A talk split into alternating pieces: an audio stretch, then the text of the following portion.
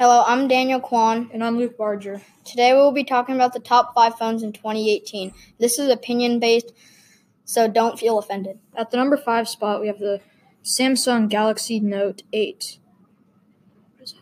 Priced at $515, this phone battery life lasts 30 hours with the Great Note Pencil.